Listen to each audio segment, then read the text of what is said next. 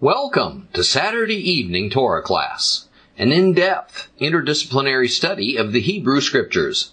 Tonight's lesson is week number 29, Deuteronomy chapter 22, continued. We began Deuteronomy chapter 22 last week, and we're going to continue with it tonight. And it's a pretty technical lesson. But you know, it all works together to help us understand God's laws and commandments, and, and it shows us how to go about righteous living. And this is very important. The first part of the chapter addressed a series of laws on what the apostle James calls true religion.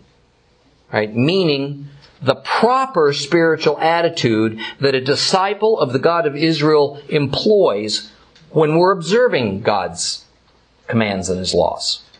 It's also a call to holiness and, and for our behavior to exhibit the spirit of the law rather than to mechanically perform it by the letter. Right? Now, the, the key to always remember in our discussions of the Torah and the law is that it's only for those who are already redeemed. It's not for anybody else. The Torah and the law were given to Israel after their redemption. It was never a means of their redemption. They didn't go to Mount Sinai and get redeemed. A whole bunch of redeemed people went up to Mount Sinai after they were redeemed and then received the Word of God. That redemption in Egypt was by grace. They didn't do anything for it. It's the same way we still receive grace today. Same way. Thus, following the law code of the Torah is not how redemption was or is achieved. It is simply the proper response that's expected by God as a result of the redemption that He's given to us by grace as a free gift, first to Israel down in Egypt and then later to all who trust in Messiah. Now, because cultures change and evolve over time, it's the principles of these commandments that we must apprehend and then reapply to our present state. It's not always easy to determine just how to do that. And so reasonable debate and disagreements to be expected. But what is not debatable is that these laws and commands remain just as Yeshua said they did in his Sermon on the Mount, as recorded in Matthew 5. Now, we ended our last lesson by discussing the concept of illicit mixtures, which is defined as the creation of unlawful unions between things that a worshiper of Jehovah ought not to do. Okay. From a biblical viewpoint, the definition of adultery is it's an illicit mixture okay, and, and an unlawful union, okay? In other words, while we think of adultery as a, as a, perhaps a crime that revolves around sexual issues, in fact, even in the Webster's dictionary, it makes it clear that to adulterate something is to mix the pure with the impure. Okay? Or the inferior with the superior. And it doesn't matter what the material is. Okay. In the Lord's eyes, adultery means to mix the holy with the unholy, the clean with the unclean, the righteous with the unrighteous. The illustrations that were given to us last week were transvestism, men disguising themselves as women, and vice versa planting two different kinds of seeds together, mixing two different types of thread, specifically linen and wool, to form a cloth for a garment, and the yoking of two different kinds of and sizes of animals together to a plow. let's reread a portion of Deuteronomy 22 to set the stage for our lesson tonight. So open your Bibles to uh, page, if you have a complete Jewish Bible, page 221. We're going to start reading at Deuteronomy 22, verse 12.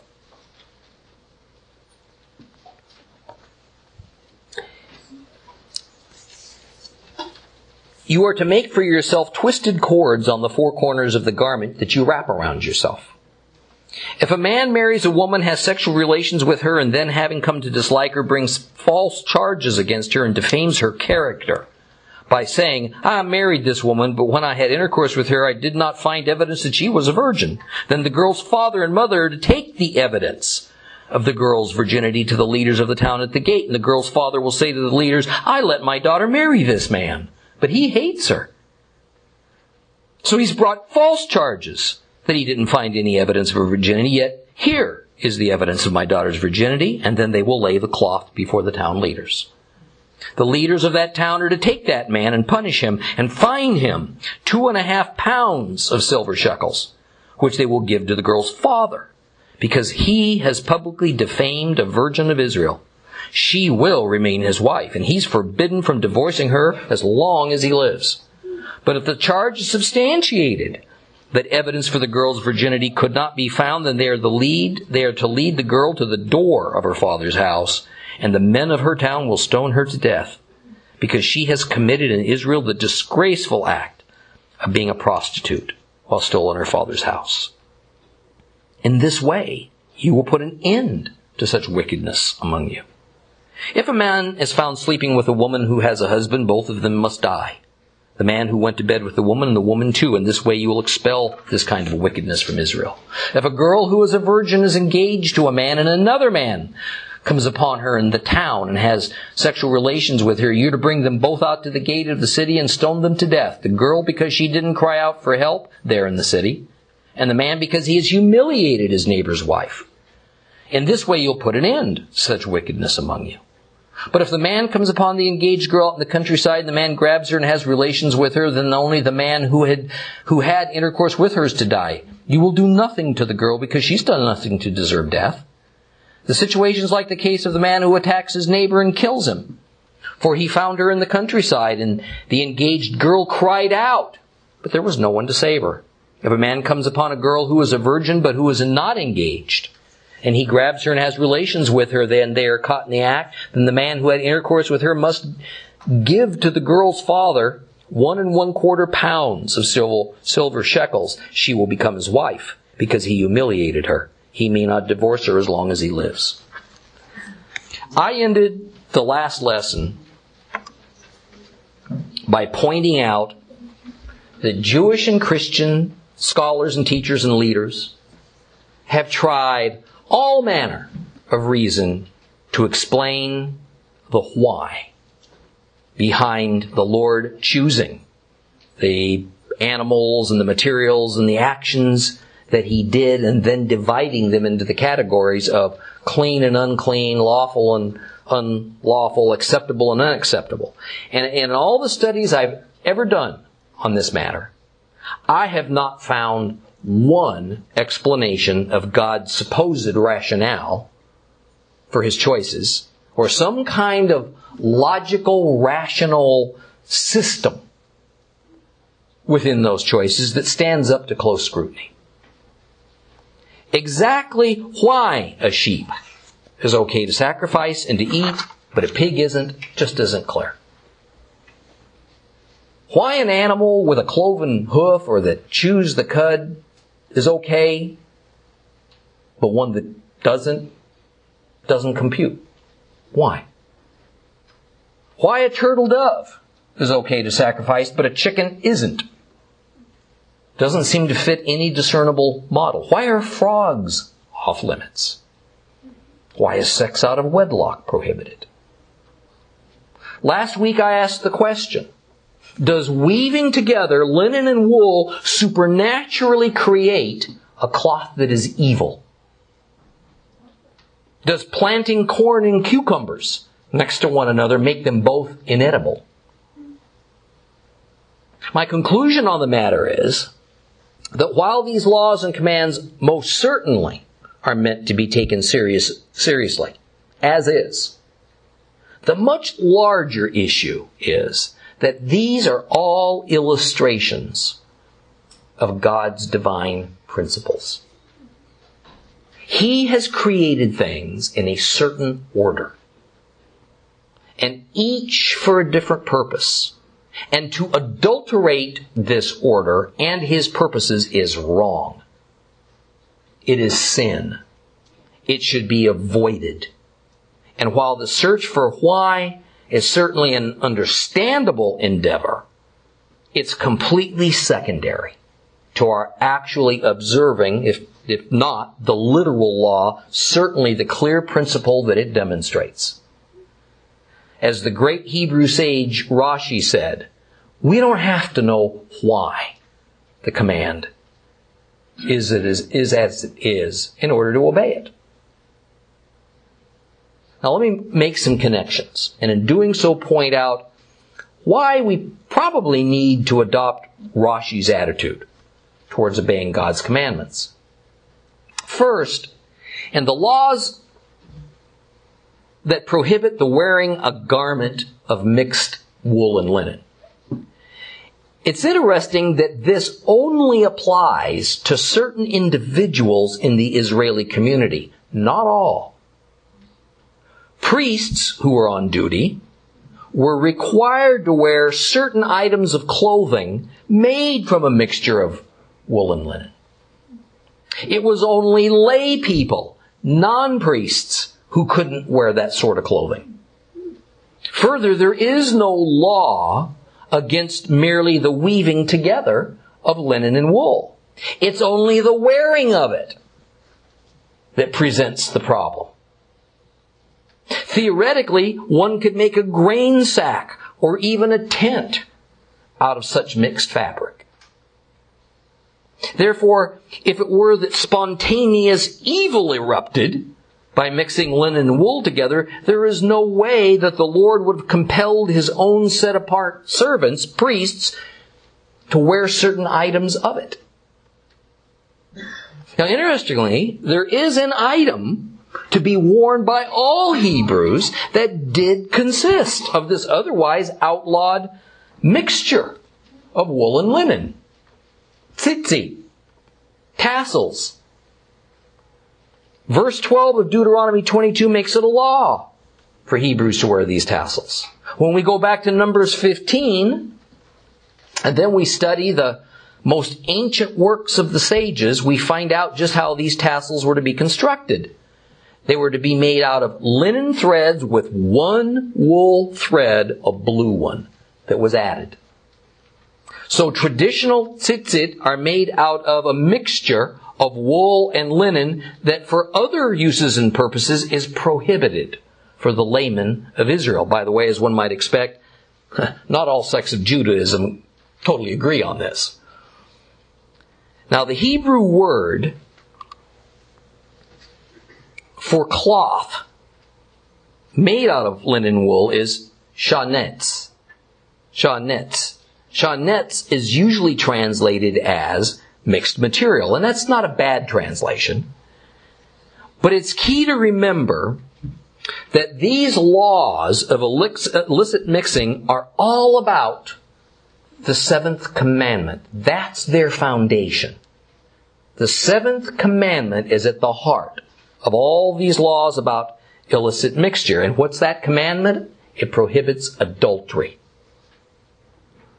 Thus, we're going to find that while shanetz most literally may mean mixed material, in fact, the common usage and sense of that term in the biblical era carried a much different message. Shanetz is also a Hebrew idiom for prostitution. More specifically, in the Bible era, a prostitute wore shanetz, clothing made of mixed material. Now don't let that confuse you, but instead enlighten, because you know, almost every, well, virtually every language does the same thing with its words. Okay? It says one thing, but it, at times, a certain string of words used in a particular circumstance under a, within a certain context means something else. Yeah, we're, we're just so immersed into our own language and culture with its own idioms that we, we use them unconsciously. And, and we don't even see them for what they are. Let me give you a for instance, and it's even here in Deuteronomy.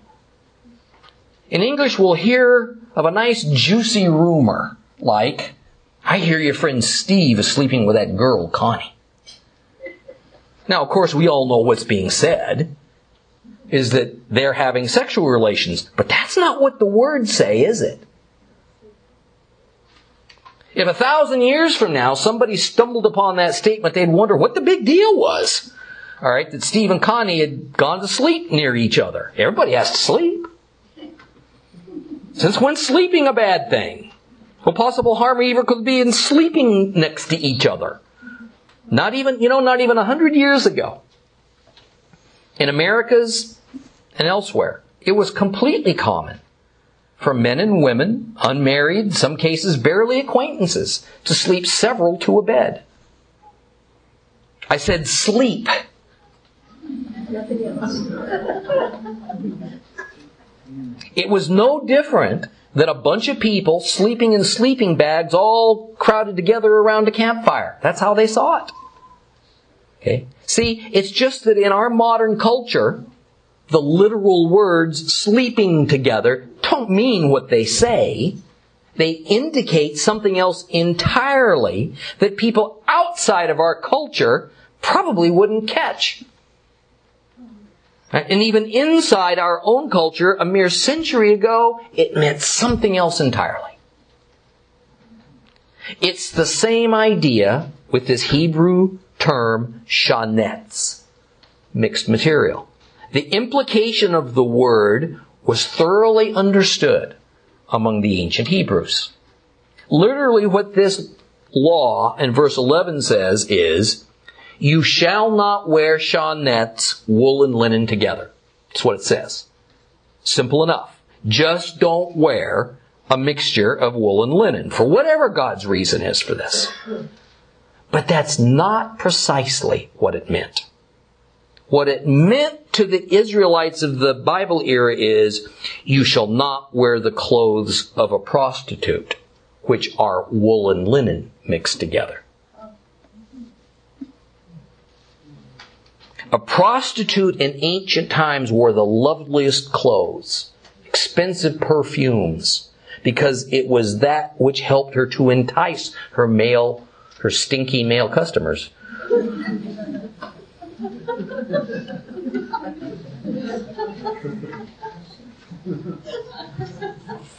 the finest cloth in that era was often a mixture of wool and linen. The wealthy pagans routinely wore a cloth of that mixture. So here is a direct understanding among the ancient Hebrews that the mixing of wool and linen for use as a garment among lay people was symbolic of prostitution, because that's actually what prostitutes of that era generally wore. But it was also symbolic of what prostitution essentially is in a much deeper sense. Prostitution is by definition a form of adultery. Adultery is effectively an unauthorized union. An unauthorized union is an illicit mixture, and therefore any illicit mixture is simply an act of adultery before the Lord. Do you see this? And that, my friends, is a very important biblical principle for us to grasp as we read the words of the Holy Scriptures. So what we see is that while a mixture of um, wool and linen is usually thought of as being a cloth that God completely prohibits, and we make the wrong assumption that it is inherently evil to do it. That is simply not true to the words and commands of Torah. The scriptures make it clear that God's priests can and must wear some garments made of linen and wool. Going, matter of fact, you find that in Exodus 28, to be specific. In addition, some items of priests' clothing are to be wool only, other items linen only. And the example of the tzitzit shows us that even lay people were allowed to wear something made out of mixed material, even though I, I think we could say that a tzitzit can't be classified as a garment. So what we see is that clean and unclean unions, acceptable and unacceptable mixtures, have not only to do with what the materials of the mixture are, but the circumstance surrounding it and even who's involved. Let me be clear. This does not give us license to simply apply circumstance willy-nilly in order to rationalize our behavior. The Torah gives us a great deal of information so that we can understand the purpose and the spirit behind these laws, which is why it doesn't bother me one bit to go through these verses that are so technical and talk about them. Many Orthodox Jews today, for instance, they don't even include the blue linen thread, uh, blue uh, wool thread, all right, inside there. They say it's because they're not sure of exactly what the color of blue ought to be. That's right. They're not sure. So they say they're just going to leave it out. Alright? Yet here we see in Deuteronomy that while the color of the woolen thread does play a role, the far bigger issue is the mixing of the wool and linen together. That's the issue. So in my mind, to, to, to leave out one or the other because the exact shade of blue is uncertain misses the whole purpose and spirit of the law of tzitzit. Folks, this is where Jews and Christians can get so far off beam so fast. Okay. Jews can go astray by setting aside scripture in favor of tradition that is primarily the commentary and rulings of rabbis and Jewish religious authorities. Christians can get way off beam by setting aside the scripture or simply the entire Old Testament okay, in favor of doctrines and denominational customs set down by our religious leadership. We get so focused on doing good things that we forget the love and mercy with which we're expected to salt everything that we attempt. On the other hand, we get so focused on love and mercy that we declare everyone and everything good so that we can be peaceful. Right? And we wind up putting obedience to God's laws and principles on the shelf. Now I have a question for those of you who, like me, consider the New Testament admonition that we as believers in Messiah are priests of the Lord to be literally true. And that God sees us as His set apart servants for this era.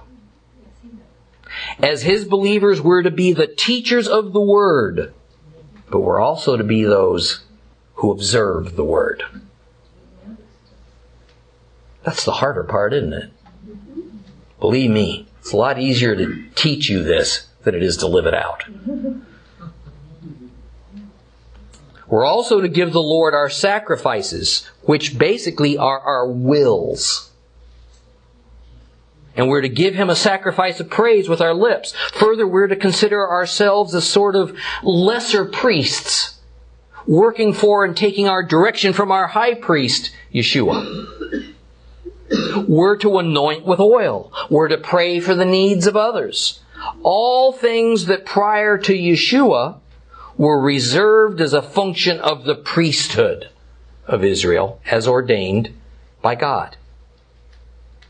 1 Peter 2 9. But you are a chosen race, a royal priesthood, a holy nation, a people for God's own possession, that you may proclaim the excellencies of Him who has called you out of darkness into His marvelous light. Since priests were not only allowed, but also ordered to wear certain articles of clothing that had a mixture of shanetz, linen and wool together, should we shun wearing it as many of the Jewish Orthodox community do? Some believers today strongly believe that to wear a mixture of linen and wool garments is wrong.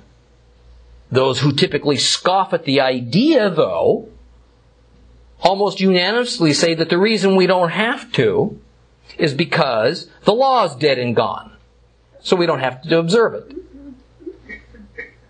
Now I think that those at both ends of this spectrum need to reconsider.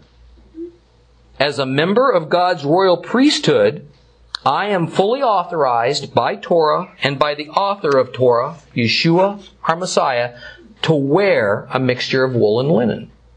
I recognize that I'm far more of a spiritual priest of God than I am an earthly priest in, the sense that, as far as I know, I'm not a physical descendant of Jacob, let alone Aaron, who formed the Israelite priesthood, yet I and you do have earthly duties. And my actions and attitude and spirit ought to at all times reflect God's view that I am His servant. I am His priest. I'm set apart only for Him. And since I am made holy and set apart for Him, that means that what I join myself to, what I mix myself with, who and what I come into union with, this has to be very carefully considered. I could give you countless examples of this in the New Testament. What I'm hoping is, is that as we continue to discuss human sexuality, illicit mixtures and such, that you will see that the principles for all of this are laid down in the Torah.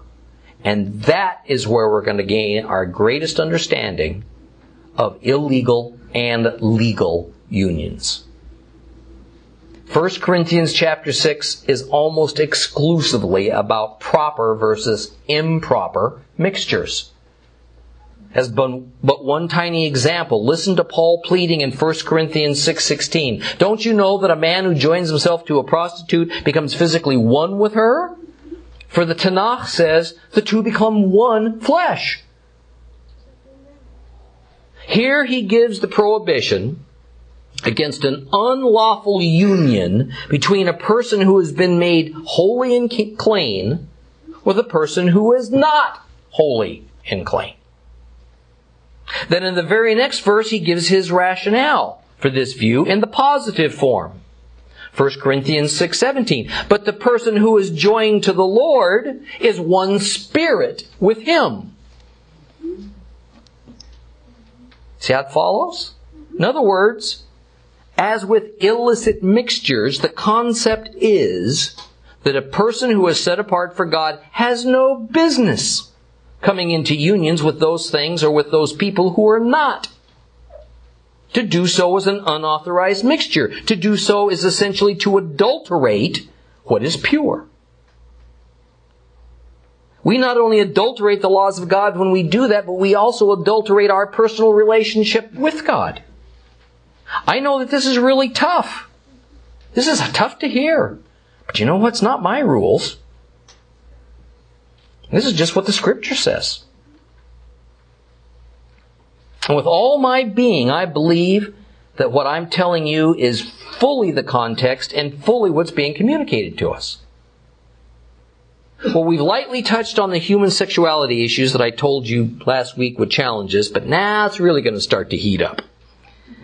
Okay, beginning in verse 13 are a few examples of relationships or, or better unions between men and women, some of which are right, some of which are wrong, it affects everybody involved, no matter which way you go. The first case is of a man who falsely accuses a woman of being unchaste prior to their being married. Okay, to put it more directly, a husband marries a woman and decides to accuse her of having had sexual relations with another man prior to their engagement. Now, in our society, that's considered virtually normal. generally speaking, it's no reason for concern by the bridegroom anymore. In fact, a girl who has not had relations prior to engagement today is often seen as ignorant, prudish, and a little bit backward. Isn't that true? She's made fun of, scorned by her friends, considered strange and abnormal. And so a girl in our time like this might actually keep her virginity a secret. So she's not embarrassed.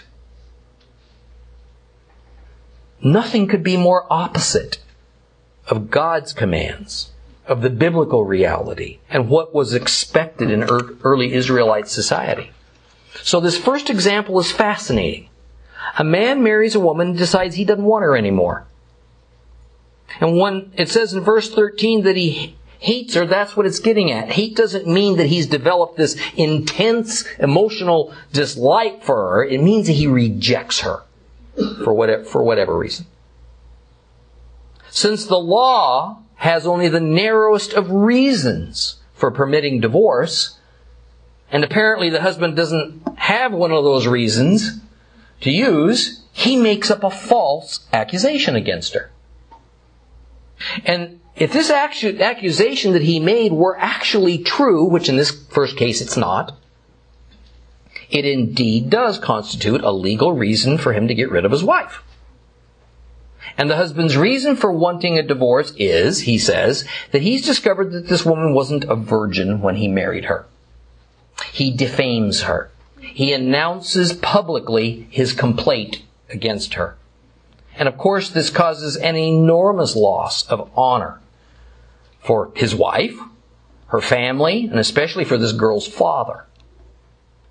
So a standard cultural solution to the problem unwinds before us. To counter these charges, the mother and father are to bring proof of the girl's virginity to those who are empowered to judge the matter. The city's elders. Now this verse speaks of the elders being located at the gate. Now I've mentioned a few times that court was usually held next to the main entry gates of a city if, if it was a walled city. And in that era, uh, the area next to the gates was basically where the town's main courtyard was located. It was where businessmen would congregate. Strangers would be stopped and questioned by law enforcement. Marriage ceremonies would occur there. The local court met there. The idea was that all these things were being publicly witnessed and everybody knew this was where to go. The father now speaks. And he says, this dastardly man that he gave his daughter to has rejected her for no good reason, and he's made up false charges of fornication in order to divorce her.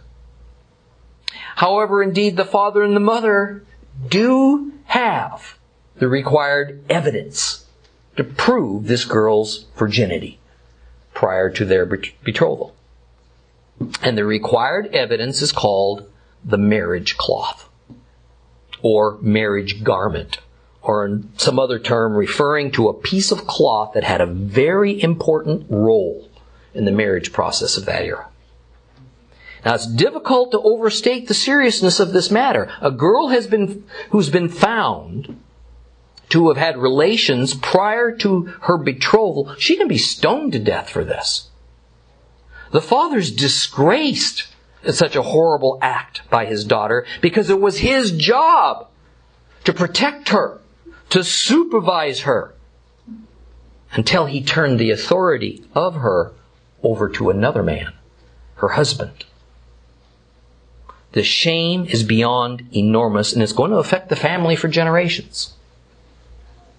Further, because it was customary for a substantial monetary price to be paid by the suitor to the girl's father as a bride price, the father would have to give the money back. In most cases, this could be a pretty significant setback on that family's finances. The husband certainly wanted his money back because he'd need it for another bride. Besides, according to his claim, he'd been defrauded. So before we go any further, let's define a couple of terms.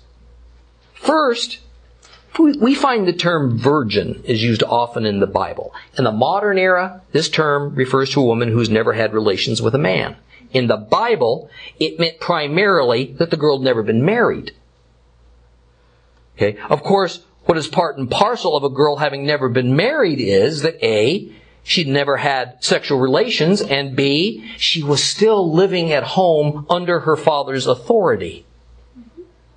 Because girls usually married by around the age of 15 years or so. Alright? It also meant, therefore, that these were young girls. Very young. Only rarely might a girl have reached well into her 20s and still be single and living with her parents. Now, second is the matter of this marriage cloth, in Hebrew called simlah. In Israelite culture and according to biblical law, the first step towards marriage was for it to be arranged between the father and the potential bridegroom, and then a price was paid. Once the agreement was reached and the money exchanged hands, the couple was officially betrothed. They were engaged. The status of betrothed made the couple, for all practical purposes, married. Betrothal was not extended or serious dating. Okay? This was not a time when the parties could reasonably change their mind. To break an engagement required a very good legal reason.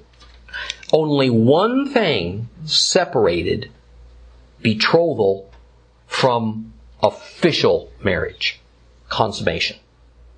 Usually a very simple and quick marriage ceremony occurred on that day and then the man took his bride and they had, they had sexual union. Only upon this was now the couple legally married.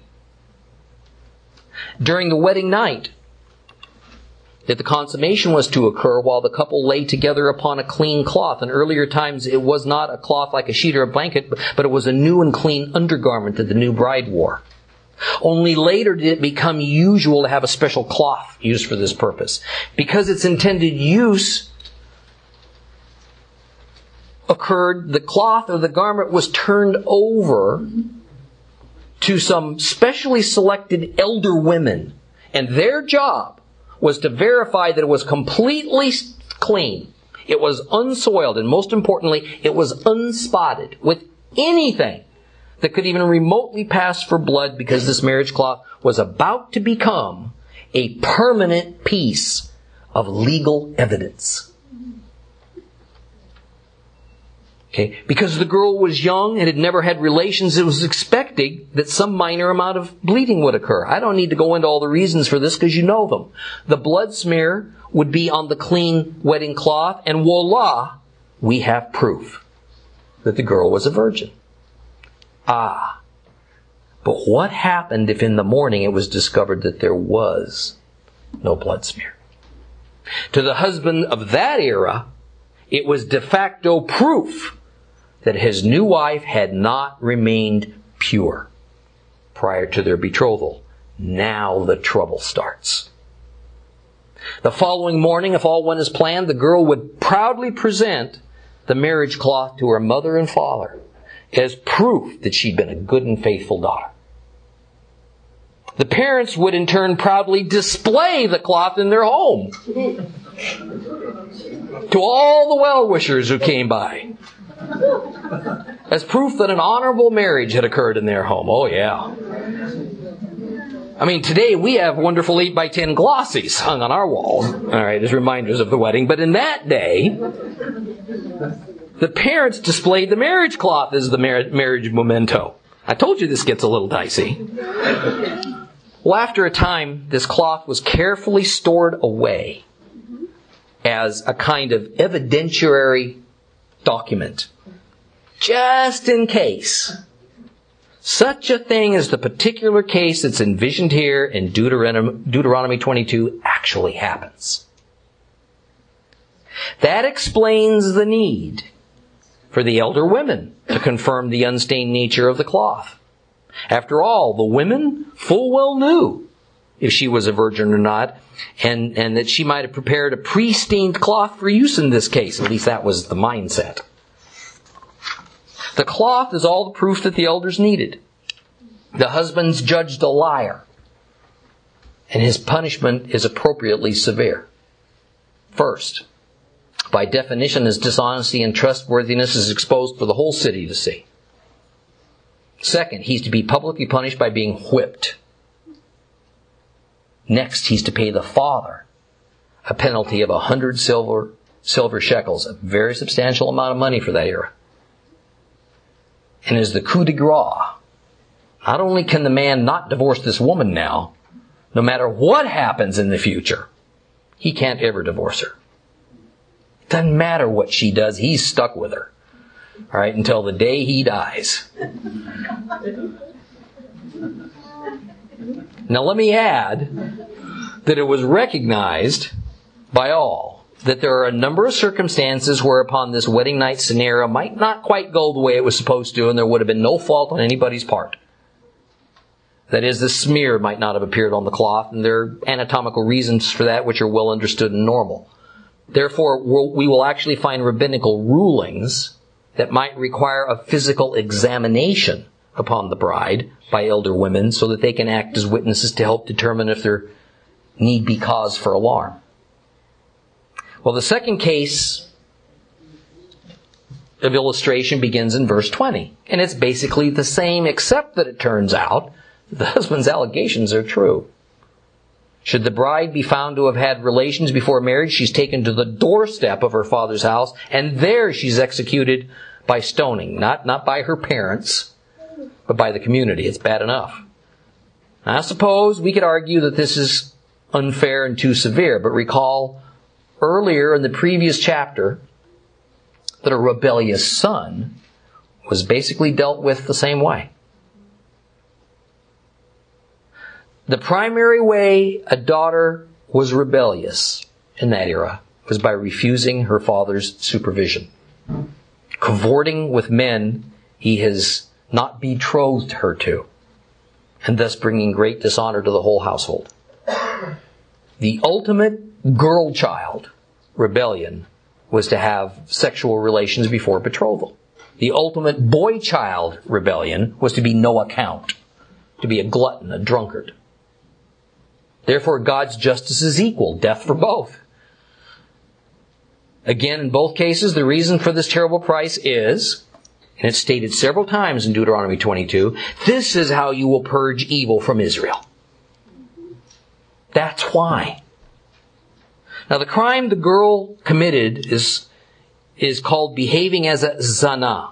It, it means behaving as a, as a, as a whore, a prostitute. And while we in the West give this act the designation of fornication, and a lot of Bibles translate it that way, in fact, that word covers over the point. The very meaning of the act of prostitution is about an illicit physical sexual union. It's all about illicit mixture, an unauthorized union. And all illicit unions are a form of adultery. So while we tend to make a distinction in modern society between fornication and adultery, it's all under the same biblical God principle. It's all part of the seventh commandment. Now, following this is the third example, that of a man committing adultery with a married woman. That's pretty straightforward. If it proves to be true, both are executed. No favoritism here. Okay. The fourth example is contained in verses 23 and 24.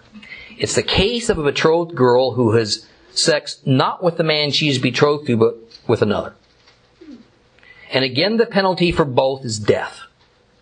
Because except for the consummation between bride and bridegroom, under the law, there is almost no difference, remember, between betrothal and marriage. So, the penalty is the same as for the married woman and man because this, once again, is adultery. All keeps coming back to that. Now there are some caveats in this case brought about by circumstance. See, this one, this first case is, it says the situation occurs in a city. Why does this matter? Cities in ancient times were densely populated. The walls of one house usually were built incorporating the wall of the neighboring house. water and roads determined as much as anything where a city might be built. So when a suitable place was found, and the availability of water and the security of having several families in one place was important, there a town would grow up. The idea is here is that an attack upon a girl within a city is practically impossible to go unnoticed. An unwilling woman would have cried out and somebody would have heard her. That's the rationale. Maybe to rescue her, maybe simply to be able to later testify that they heard her cry out. But the crying out was an indication that this was a case of rape and not a case of, of her choice.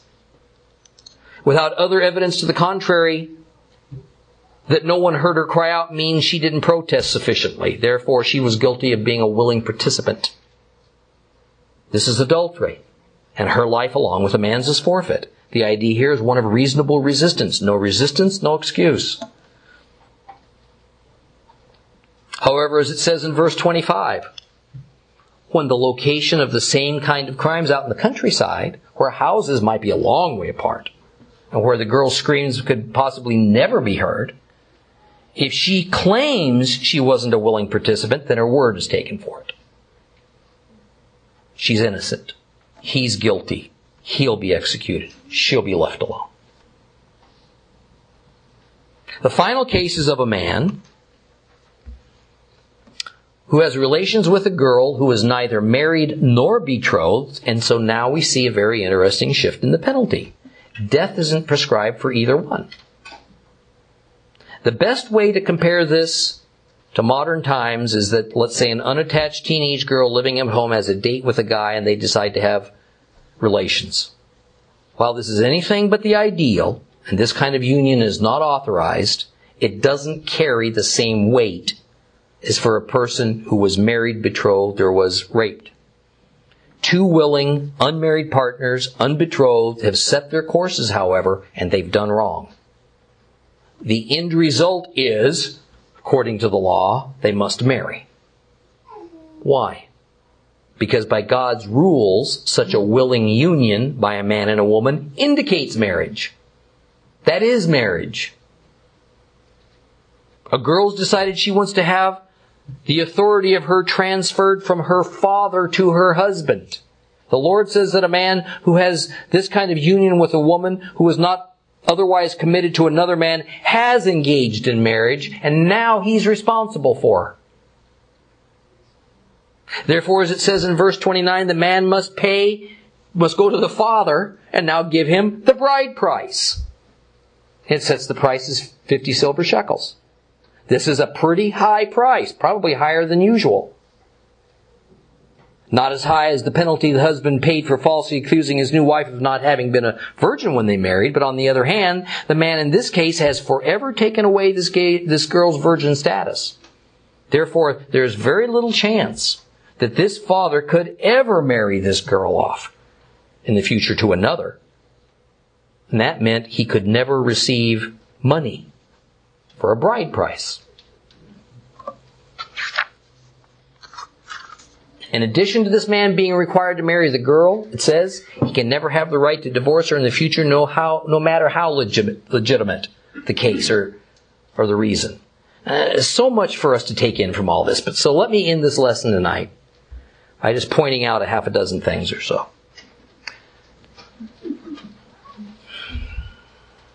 When we hold up the state of our culture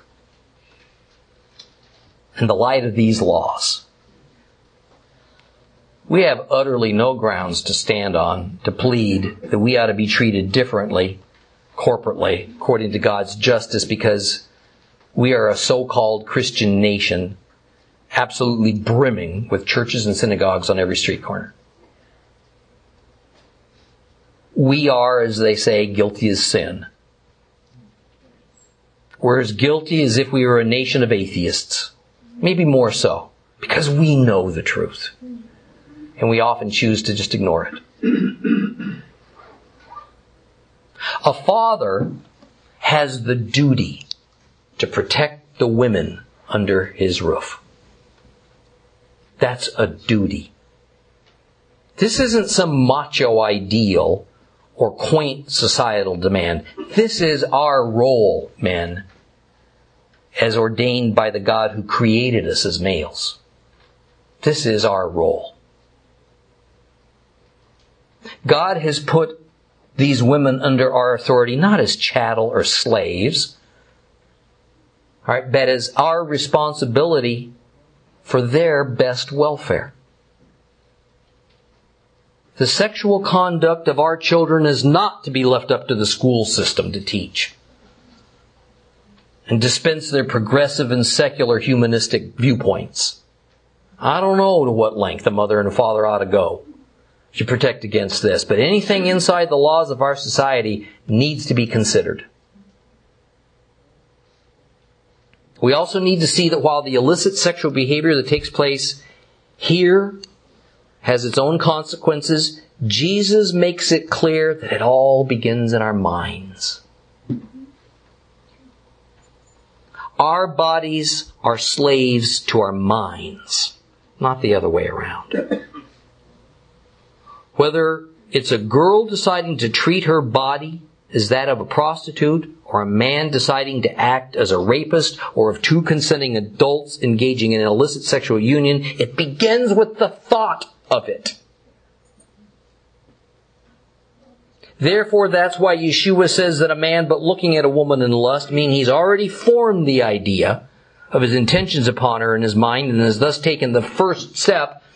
As far as the Lord's concerned, he's already committed adultery. Because that's where it all begins. Now, while we have had the examples of animals yoked together, seeds planted together, two kinds of thread woven together, and the deception of a man disguising himself as a woman, no act of illicit mixture is as serious, none, as the act of unlawful sexual union between a human male and female. Paul argued that the physical body of a believer is to be considered as the temple of the Holy Spirit of God, and thus it must be treated accordingly. To violate that temple, us, is to violate God's property. It's to violate and defile His dwelling place. Now we still have a long way to go with Moses' sermon involving human sexuality and illicit mixture because it's, it's such a serious topic, has such far reaching effects. But this closes out chapter 22. Next week we'll start Deuteronomy 23 and it continues the topic.